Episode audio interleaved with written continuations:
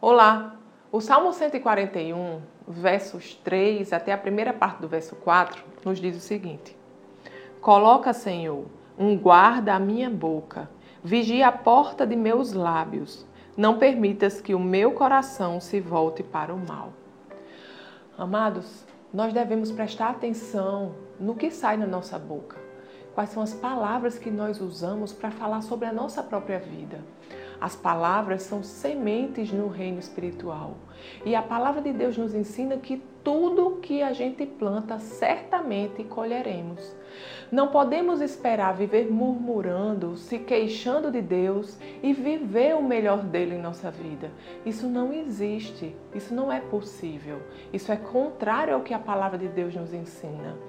Então, amados, nós devemos vigiar as nossas palavras. A palavra de Deus também nos diz que a boca fala do que está cheio o nosso coração. Então, talvez o seu problema seja no que você está se alimentando. No que você tem meditado? Será que você tem meditado sempre nas más notícias? Será que você tem olhado e se focado apenas nas coisas ruins que acontecem em sua vida?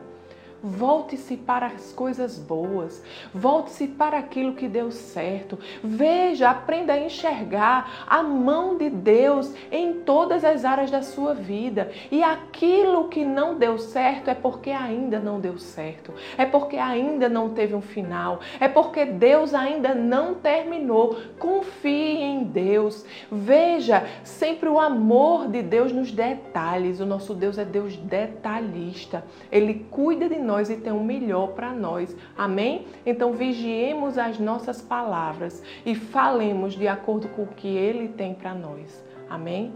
Vamos orar? Pai querido, Pai amado, nós te agradecemos, Senhor, porque tu és bom. Te agradecemos, Pai, pelos teus planos para as nossas vidas, Pai.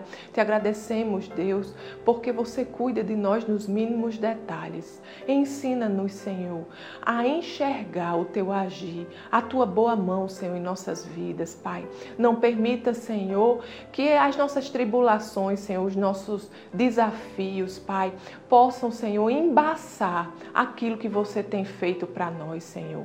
Pai, ensina-nos, Senhor, a enxergar a tua bondade e a tua fidelidade, Pai, porque tu és maravilhoso. E te agradecemos, Senhor, por tua presença em nossa vida, em nome de Jesus. Amém. Tenha um dia abençoado e até amanhã.